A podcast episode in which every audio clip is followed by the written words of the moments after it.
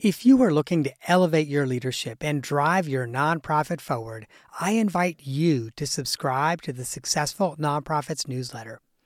Every week, I curate exclusive share-worthy content that sparks inspiration, innovation, and conversation. From the latest trends to timeless advice, the weekly email newsletter is your all access pass to a treasure trove of resources.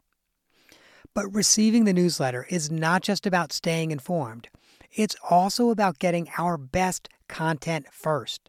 Subscribers get first access to our newest downloadable templates designed to propel your leadership and amplify your impact. And that's not all, my friend. We are constantly working on new ways to support you and your mission. So, as a subscriber, you'll get updates on our latest projects, opportunities to participate in surveys, and a say in the topics that we tackle next. You will essentially get me as a consultant, coach, and confidant in your inbox, ready to help you navigate the challenges of nonprofit leadership. So, if you're an executive director, board chair, or a nonprofit leader who believes in making a difference, join me as a newsletter subscriber. Visit successfulnonprofits.com forward slash newsletter to sign up today. And now, friend, let me take you to the episode you've downloaded. Welcome to the Successful Nonprofits Podcast. I'm your host, Dolph Goldenberg, and we have an incredible episode for you today. We're going to be talking to Jody Foster, co author of The Schmuck in My Office. Before we do, though, I just have to share with you that The Schmuck in My Office is one of the books that we're going to be having as part of our book club. And the sign up deadline is approaching. The sign up deadline, I think, is May 1st. Our first meeting is going to be the third Friday, 3 p.m. Eastern Time. We're going to be talking about 10 different books. And I'm super excited that Jody's actually going to be coming into our June book club and having a conversation with us about her book, The Schmuck in My Office. And so let me share with you a little bit about Jody. If she was in the theater world, she'd be called a double threat. She's both an MD and an MBA. She's the clinical professor of psychology and the assistant dean for professionalism at the University of Pennsylvania's med school. I've already mentioned we had her on the podcast, gosh, over 200 episodes ago.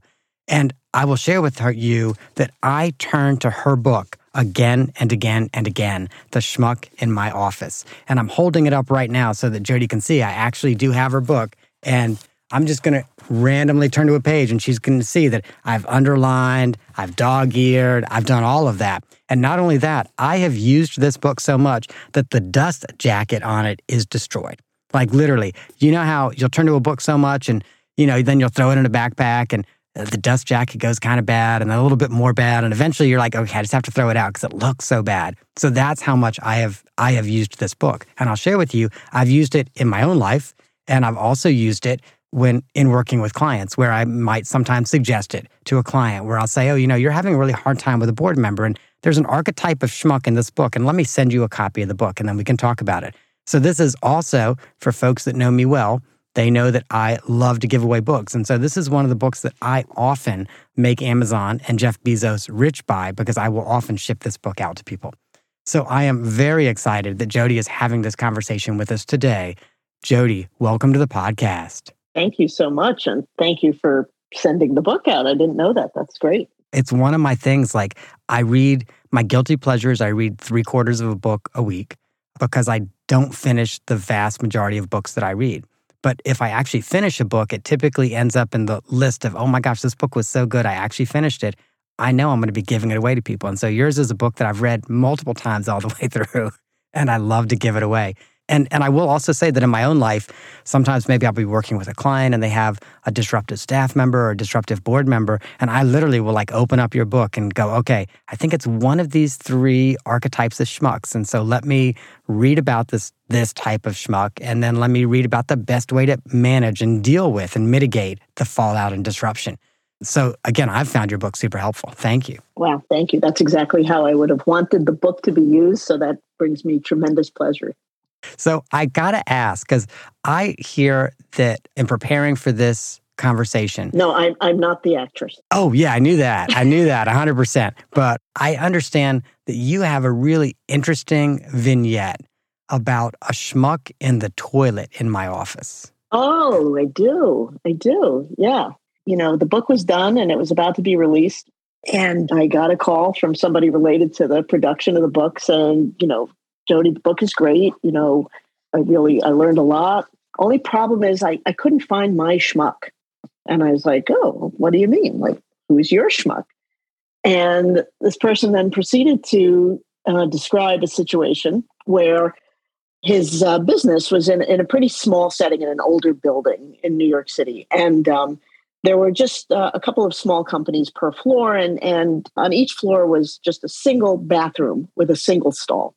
One of the funny things about doing work with sort of interpersonal conflict and disruptive people, whatever, is you, you have no idea how much of the work centers around the, the, the shared toilet and the shared refrigerator. It's absolutely astounding.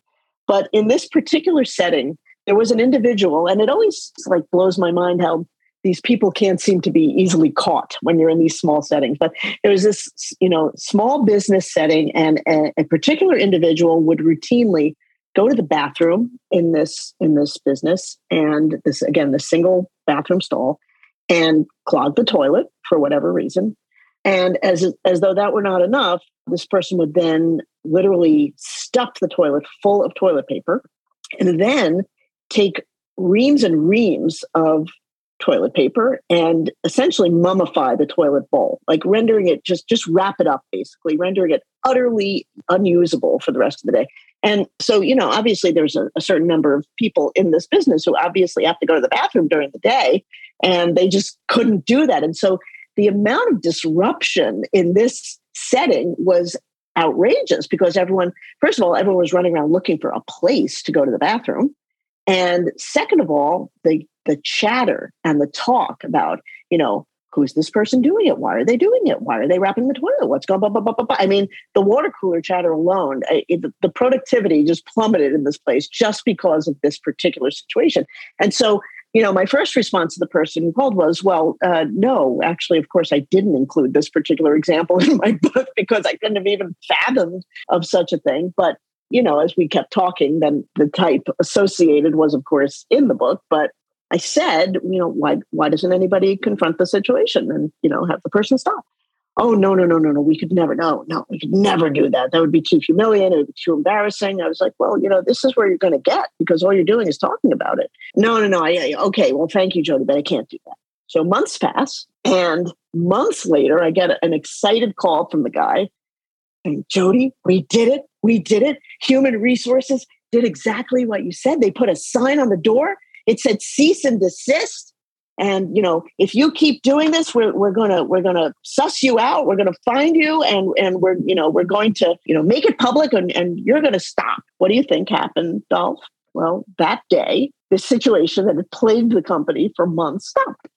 And it's a great example of if you don't call something out if you don't provide feedback that this is causing a problem. I mean, obviously, one would imagine that mummifying a toilet bowl or eating other people's food in a shared refrigerator is going to cause trouble. But some people are just sort of oblivious or they kind of convince themselves that it's really not causing that much trouble. People don't really know. And the thing stopped immediately. So it's just a great lesson and I, am not saying that obviously the problem didn't move. I mean, the problem may have moved to the McDonald's across the street for all we know, but it stopped happening at that place because limits were set at that place. And that's, you know, these are just sort of key lessons that um, make this a great example.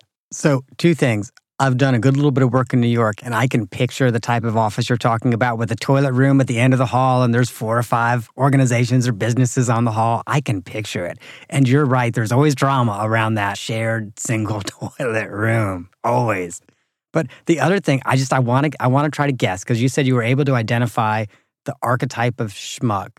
And so I as as you were telling the story, I was thinking it's either distracted or eccentric. But I'm uh, but by your face, I think I've got it wrong. So what was the type? Yeah, actually, this this was a, a, actually a bean counter type. So you'll you'll generally find people who have obsessive qualities that you know that that sort of obsessionality around perfectionism, cleanliness, things like that. The the sort of the the wrapping up the sort of gift wrapping of of you know one's waste products might be an example of of a type of obsessionality and perfectionism. It's interesting. I had not even thought it might be bean counter until you explained it that way. And I'm like, oh, yeah, I get it. They're like, I have to perfectly cover this up. Right. Now, a distracted person probably wouldn't be able to, like, you know, finish the job of, of actually modifying the toilet. You know, an, an eccentric person, we don't we don't generally find so many of them in the workplace. You know, they, they tend to have very isolated jobs um, because of these eccentricities. And and I, am glad you brought up bean counter because I think a lot of us who've been executive directors or leaders in organizations have run across bean counters either in, in our on our board or in our senior leadership team. So absolutely, could you talk about the bean counter in some ways that like they can really be disruptive when you're trying to get a decision made? Oh my goodness, yes. I mean, uh, you know, I will tell you, um, and I may have said this the last time we spoke, the bean counter chapter was really the hardest one for me to write because I personally have been plagued by so many bean counters in my professional career. So all of these personality types have sort of a positive and a negative. And I mean, who doesn't want to be detail oriented? You know, who doesn't want to do things the right way? And so we all want to be like a lot of doctors that I work with who have bean counter traits. They're great doctors because they're, you know, they're careful and they're doing things right and they're checking it twice and all that kind of thing. And that's that's all wonderful. It's just that when, you know, if, if you think about the the driving force for what makes somebody perfectionistic or or micromanaging or whatever, it tends to come down to a fear of a loss of control. And, you know, it would be great if we could control the vicissitudes of life, but we can't. And the bean counters have a very hard time accepting this truth. They, they're, they're the ones who can't just sort of throw their hands up and say, oh, you know, what will be, will be. And so perhaps understanding that they can't control the world, they can't control the weather, they can't control illness, they can't control things like that. They spend their time controlling their local environments and their local environment sometimes includes you. And the bean counter type would rather postpone and obsess and process a decision than make a wrong decision. And this can put entire organizations, you know, at a standstill. They also become so focused on, you know, their items of interest that if you if you think about, you know, the entirety of New York City, the bean counter will only focus on Grand Street. You know, they cannot see the forest for the trees and they just tend to get in the weeds and unable to move things forward. And it's a fascinating character because the bean counter is probably the single most over promoted character. So you take a, let's say, a visionary CEO who wants to be the idea person and says, "Oh, you know, I want to I want to think big, so I need a detail person to be my operating officer." And then they put a bean counter in the COO role. Well, the bean counter can't be a COO because like I said, they're so singularly focused and they can't move things forward. And when people bring innovative ideas their way, they just sort of beat them down with sort of, you know, the negatives of why the thing won't work.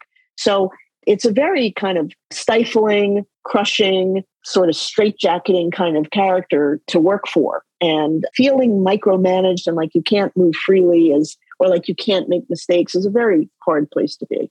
About a year or two ago, we were working with an organization around a strategic plan, and they had a bean counter on their board who like literally we would present some data and they go oh well this is very interesting. Now could we could we slice and dice this data in different ways? And about the third or fourth round of that we had to say okay we're going to slice and dice it this way but we and by the way i got this from your book but we need we need to come to an alignment that once we present this data everybody's going to be ready to make a decision because we can parse this data literally until the end of the earth and you're not going to make a decision. Yes exactly perfect example. And I'll share with you, like literally, like like I got that from your book because I was like, this is one of those times I turned to your book and I was like, okay, how do I manage this person? Because we are not going to move this project forward unless we can move this person off of where they currently are. Yeah, and on an individual level, you know, a lot of the problem that happens here is that the bean counter thinks that really only they can do it right. And so if you're working for such a person, you basically have to convince that person that you're trustworthy too. So the worst thing you can do is go up to them and say, "Hey, why are you so obsessive? You know, chill out." You know, that's not going to work. They're going to they're going to utterly lose respect for you. And if you make a mistake, you know, own the mistake. Say, yes, you know, this was a mistake I shouldn't have made. I see where I went wrong. I'm not going to go wrong again. And I appreciate your detail oriented nature, and I'm detail oriented too. You know, you can you can rely on me because I mean everybody makes mistakes, even the bean counter, and being able to own them and not minimize them is how you're going to build trust with such an individual. I love it. Now, before we hit record, we were also talking about ways in which, because you know, your book came out in 2017 and none of us envisioned a, a, global pandemic when your book came out. That's not true. Maybe some people did. I did not envision a global pandemic when your when your book came out. But we also, before we hit record, talked about ways that the COVID pandemic has really changed the way both schmucks present in the workplace, but also the ways that that disruptive behavior interrupts our ability to do our work. Yeah, it's funny. I mean, at the beginning of the pandemic, we saw a lot of for example, the Narcissus character, kind of blowing past the lines for, you know, the temperature checks in the hospital. We saw some people bringing entire families, you know, past the barriers. So the people who sort of taken above the law and I know better perspective were, were actually causing quite a bit of trouble in trying to kind of reign control over what was going on. As the pandemic proceeded, as you know, we saw a lot of real pathology and are seeing in terms of depression and anxiety and, and PTSD and things like that. But in terms of personality, what's happened is that the ongoing, you know, whatever you want to call it, disillusionment, languishing, you know, this ongoing drag of kind of not knowing when this is ending and what the future is going to look like. I mean, we as people hate uncertainty. We hate change. You know, we want to, we always we all want to know how the book's going to end. And we haven't been able to have that. And then add in, you know, tragedy, add in additional burdens like childcare and child, you know, education at home and things like that, and moving ourselves into a home workspace or changing what we're doing in the workspace. All these things have added up. And as time has just ground on and on and on, you know, our reserve for bringing our best selves to work has really sort of kind of been ground down. And so, what I'm seeing in my work is an unprecedented amount of conflict at work. And what's interesting to me is, you know, the people who got into trouble with their interpersonal relations before, yeah, sure, they got into trouble again. But we are seeing just a lot of people who just we never saw before, people who just never ever brought their less aesthetic selves to work before but now they just don't have the the sort of secondary process to be able to kind of you know always take the high road and it's that it's that exhaustion and that kind of drag that has led to people just not having the reserve and being crispier at work and just having a lower threshold for conflict with one another. And how do we, as colleagues and managers, handle that? Again, I think uh, the best way to you know handle the elephant in the room is to say hey there's an elephant in the room and to say you know i know we are all exhausted you know first of all are there things we can do or resources we can offer that will help you kind of get yourself back into you know back on your square? And you know just the mere fact of telling someone that they're kind of unhinged at work for a lot of us that'll just be all we need to kind of snap back into you know our regular behavior but i again i think just you know misery loves company and being able to kind of discuss the stress discuss the ongoing drain and drag of, of all the changes and everything that's associated with it is you know helps people to remember that we're all trying to kind of muck through this together and and that you need to try a little bit harder. You know resource those who can and remind those who can. Yeah. So i know you talk about a number of different types of disruptive behaviors that people exhibit or, or types of schmucks? And are there any types of disruptive behavior that typically don't respond well to, okay, let's talk about it or let's post a notice? Well, I think in all of them, they might not respond well to, let's talk about it. I, I think that's really the crux of, of um, intervention. So the, the data in this arena is extremely powerful. In about 80% of cases, if you tell somebody that they're behaving in a way that's objectionable to others, they either will have not realized it because they behaved that way in other parts of their lives and they didn't know it was a problem in this place or whatever. In 80% of cases, they'll say, Oh my goodness, I didn't realize that. I was causing this kind of disruption. I'll stop. Or they'll say, okay, yes, I realize I've been kind of acting in a certain way. I'll, you know, I can stop, and they will stop. And the wonderful thing about this, uh, again, I'm sure I mentioned this at our last meeting, but the reason I called the book "The Schmuck in My Office" is because easily 85% of the calls I get start with Jody, I should have called you 10 years ago. I have this schmuck in my office. I have this jerk in my department. And when you hear the data that says that in 80% of cases, that behavior would have just stopped if you had told them about it instead of sitting on it and sticking your head in the sand for 10 years, well, shame on you. You know, these people aren't schmucks. They're being who they are, you know. The great lion's share of people in our workplace are not in any way mentally ill. They're just bringing their personality traits to work with them. And these are personality traits that have been adaptive, that have worked for them, that have uh, you know allowed them to navigate the world successfully their whole lives and the way they act with their families and their friends and, and in other jobs and maybe now in this particular workplace it doesn't really work it's not it's not a good fit with the culture so when we don't say something we are in fact perpetuating the problem so you know the, the average manager will say oh i don't like what this person just did let me stick my head in the ha- in the sand and hope they don't do it again but it, but we are creatures of habit and we do do it again and again and again and again. And 10 years later, this person, the, you know, the boss thinks they're a schmuck.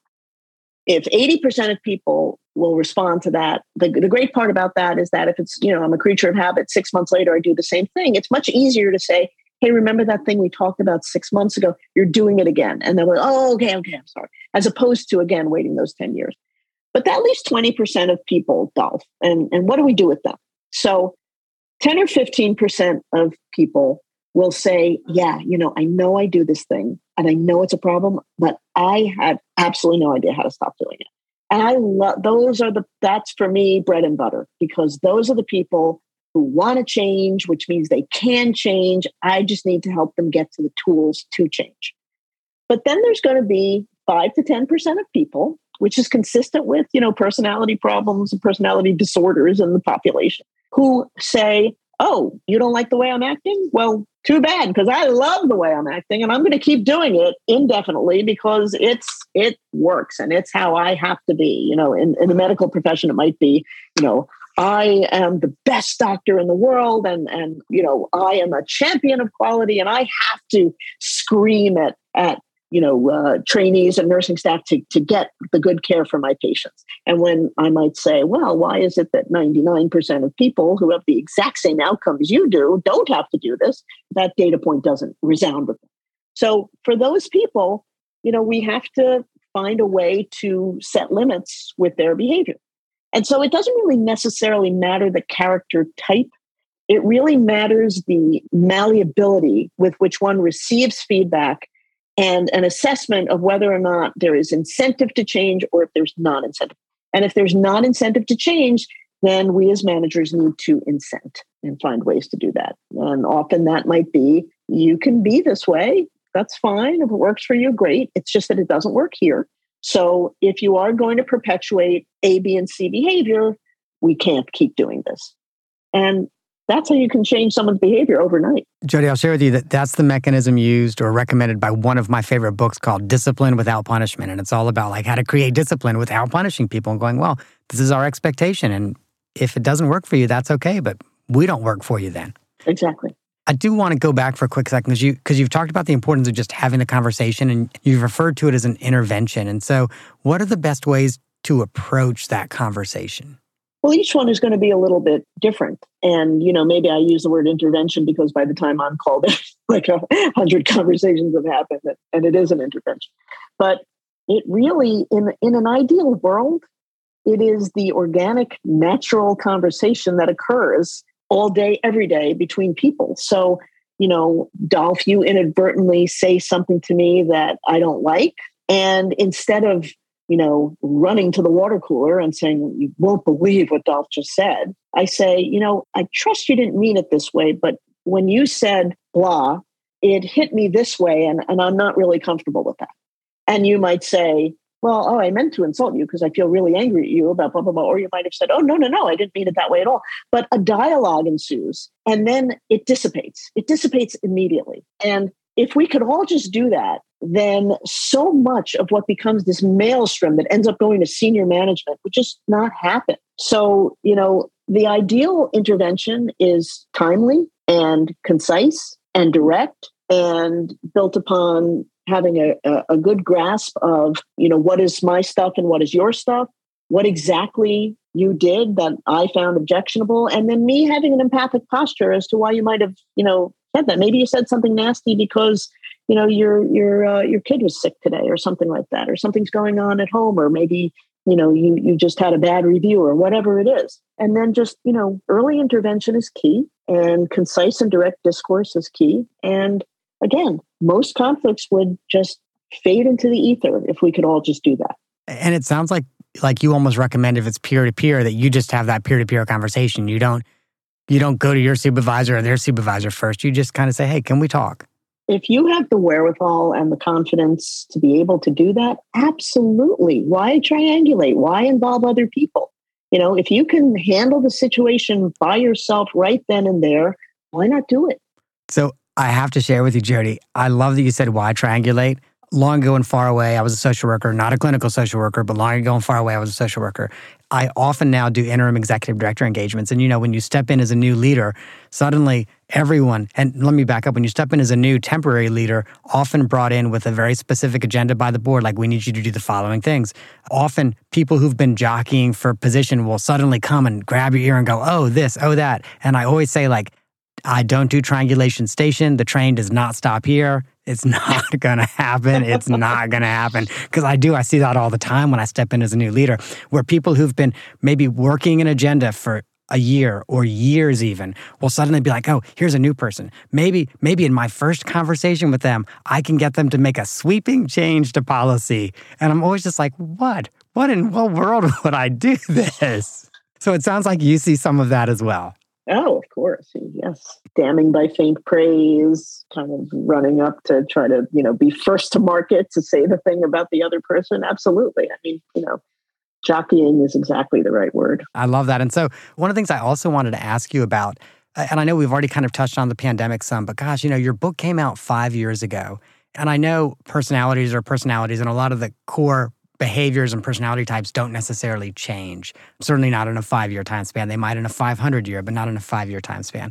But is there anything in the book that maybe you would approach differently now than you did probably when you were writing it? I'm assuming you're writing in like 2015, 2016. You know, I'm happy to say no. I've continued to apply the principles of the book before the book was ever conceived of, since it was written.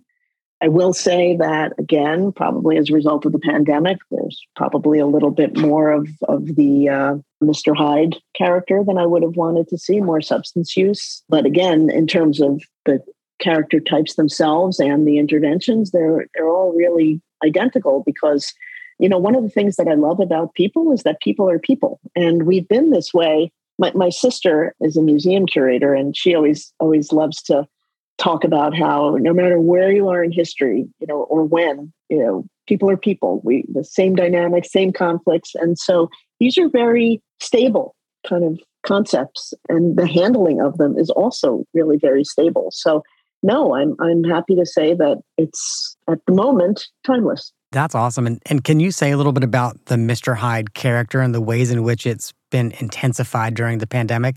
Those of us that are working with a Mr. Hyde or or Ms. Hyde could help manage that? Yeah, it's it's such you know there there are only of the ten types, only two of them you know really may have pathology like real pathology. I mean, obviously, any of the types that I've described can exist to pathological intensity, but Mr. Hyde is someone who is struggling with the substance use issue. And I mentioned the pandemic because there, you know, there has been more um, uh, substance use during this time for a variety of reasons. The problem with Mr. Hyde is that you probably won't know that you are working with Mr. Hyde or Miss Hyde un- until and unless the individual self discloses or there's kind of a an, an ugly reveal. And that's what makes this so hard. The other thing that makes it hard is that substances mimic essentially any psychiatric disorder.